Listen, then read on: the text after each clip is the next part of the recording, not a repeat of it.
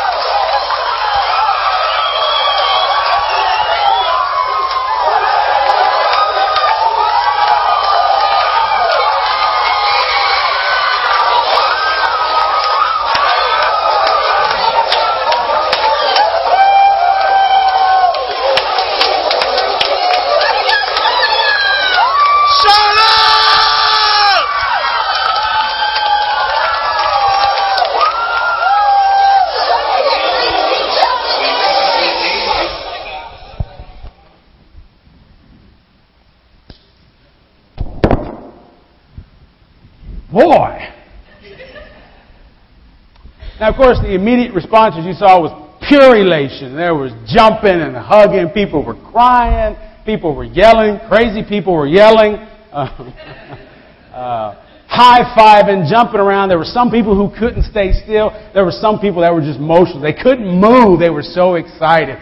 Pure elation. And I think we even saw a little bit in that video, but there's some other shots there that I noticed. Uh, not quite as immediate, but almost in the same breath of, of all that joy and emotion. You know what people did?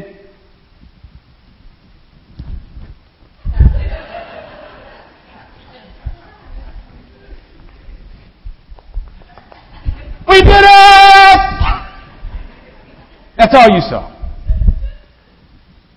And as I thought about that emotional scene, um, I couldn't help but think to myself, we really don't have a problem with sharing good news. We really don't. It comes natural. It's fun. We want to be able to do it. Think about how excited we are to tell someone uh, if we have a baby on the way. Or when we announce that someone in our family is getting married, right? Think about the good news that we, we hear or we want to share about someone getting a new job? Or when someone says, hey, I've got a new look on life. We love hearing that kind of good news. We love being able to share that good news with other people. And at least twice a year, Facebook blows up with picture after picture of graduation after graduation because we want to tell everybody the good news in our family that something great has happened. We want to share these kinds of things for obvious reasons, and we should share these kinds of things. These are good news things for us to share. But we also realize that you and I are here this morning because of not just good news, but of what we call the good news. And it's the story of a God who was not willing to let us live life alone. It's a story of a God that wasn't willing to let us get in the way of having the life God wanted for us. So much you could say about the good news, but I think in the passage that we read from Luke today, we find a great example, a great way to sum up what the good news is. Jesus is being brought to the place called the skull. And you know what that means? The church folk got what they wanted. They had been trying and trying, plotting to have Jesus taken care of, and finally it was coming to be. And so they brought him to this place called the skull, and they put him up on a cross, just like two pieces of wood, and they raised them up there between two Now, when something happens to you and I that is wrong, that shouldn't have happened, something that offends us, something that we know someone's taking advantage of us, when things like that happen to us, I know you and I have some thoughts in our minds of things to say, don't we? But part of the good news is in the words of Jesus as he gets put up there Father, forgive them. They don't know what they're doing. The story of a God who is willing to hear every insult willing to take every bit of abuse, willing to watch commitment fail, willing to hear every excuse, and to say, despite all that, I love you.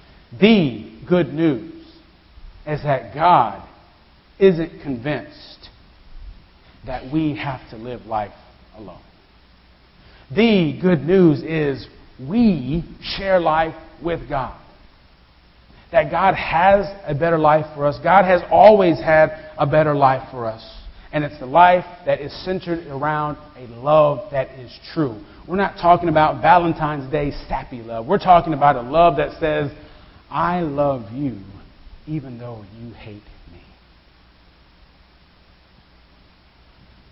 That's the good news. That's the good news. Now, I love the way Luke tells the story. Because as Luke has it, Jesus is there between two criminals. And Jesus has heard insults already. He's watched his disciples turn away from him, flee, run away. He's heard people yell out things, throw things. And now, as he's up there on the cross, as if it's not enough, he even has to take things from people who are up there with him. And I love how Luke tells us because I think it reminds us of the real choice that we have to make. Sometimes, as people who talk about a belief in the good news, people who say, I love God because of the good news, People who say amen to the good news, as, as all of us are those kind of people, we almost feel like we get the choice then to be a witness to it. We think we, well, I'm going to decide if that's my thing, if I'm going to be one of those people who share, who talk about, and who witness to what God has done. Friends, I think Luke shows us that that's a wrong impression that many of us have. You don't get to decide. You and I don't get to make up our minds if we want to be a witness. Jesus told the disciples to go and wait because the Holy Spirit would come and that you will be witnesses. And there on either side of Jesus, two criminals. It seems like Luke is saying, here's your real choice as you read and hear about this story again.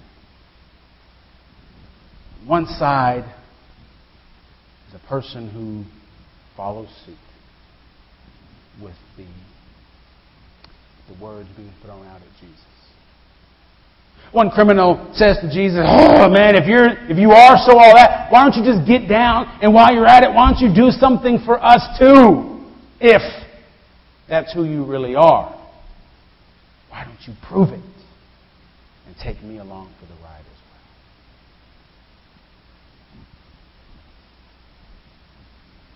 Then on the other side of the cross is the other thief who says, You fool, don't you see?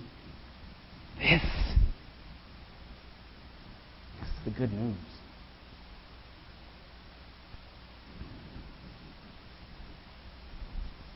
You see, our choice is not whether we will be a witness. Friends, we are all a witness. No question. The only choice we have is what kind of witness we're going to be. Are we going to be a witness over here that is just part of everybody else? Or are we going to be the witness that says, this is the good news? I know when we talk about witnessing and talking about Jesus, that makes a lot of us uncomfortable. Because I think we've had some, some ideas of what those kind of people look like. And we think to ourselves, I'm not that kind of person. Maybe you're not. And maybe thank God you're not. I don't think we need somebody else screaming top of their lungs in the streets. Maybe. I don't think we need somebody yelling out things. I think we need people who understand this that every word they use, that every tone they take with someone else, that every action or inaction, that everything about their lives has an impact on the spiritual well being of another human being. Because that's the fact. When we call ourselves people who believe in the good news, when we say, Yes, I believe in that, amen to that, whether you like it or not, you are a witness. If you don't like it, you need to take that up with God. It's God's idea. But the other fact is, then that means that everything you and I say and do becomes a witness to Christ. And quite often it has impact and bearing on the spiritual well being of other people. You don't believe me? I'll give you two things today. I'm going to try something new I've never tried before. Bear with me here.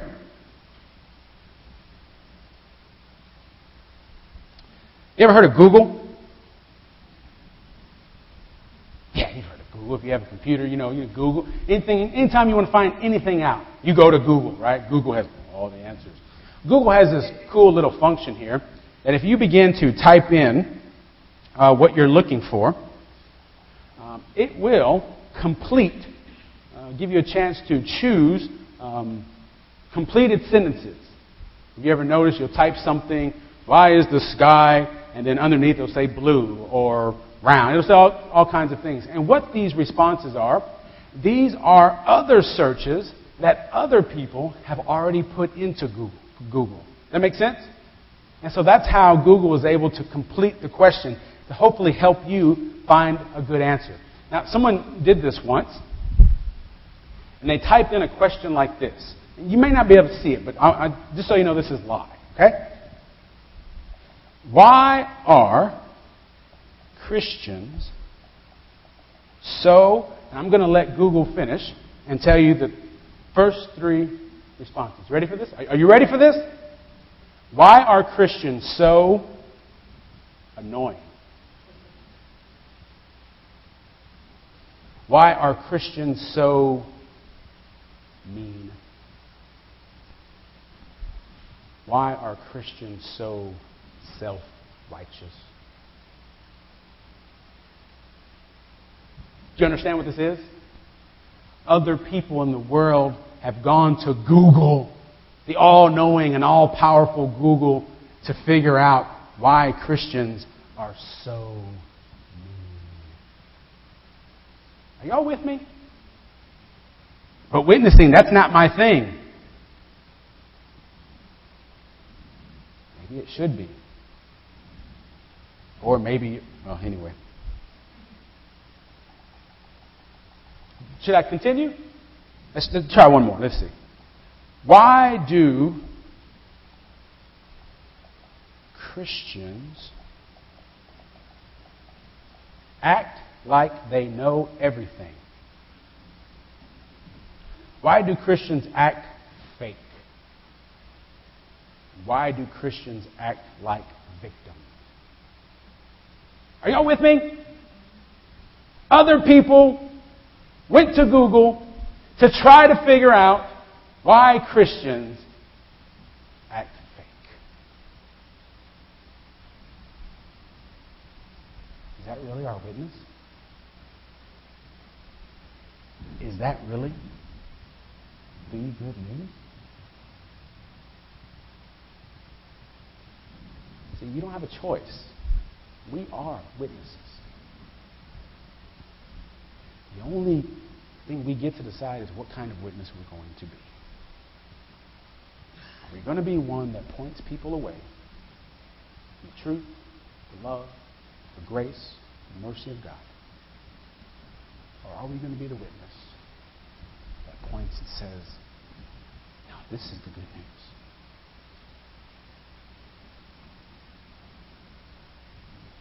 I'm sure in some of our Methodist churches, even some of the ones I've been a part of, what I'm about to say right now blows some people away. That's good Methodist Christian folk. But um, I love the new Pope. This Pope, amen, brother. He is doing things that are making people ask other kinds of questions. Why do people love God so much? Why do Christians care about other people? Do you see the difference? You don't have a choice. You are a witness, plain and simple. The only choice you have. What kind of witness are you going to be? Let's pray. Almighty God, as we are here again to hear and to relive what is the good news to us. God, remind us that you are still doing good things in our world and in our hearts. And help us to find strength and faith enough in you to be able to witness to all the good things you are still doing.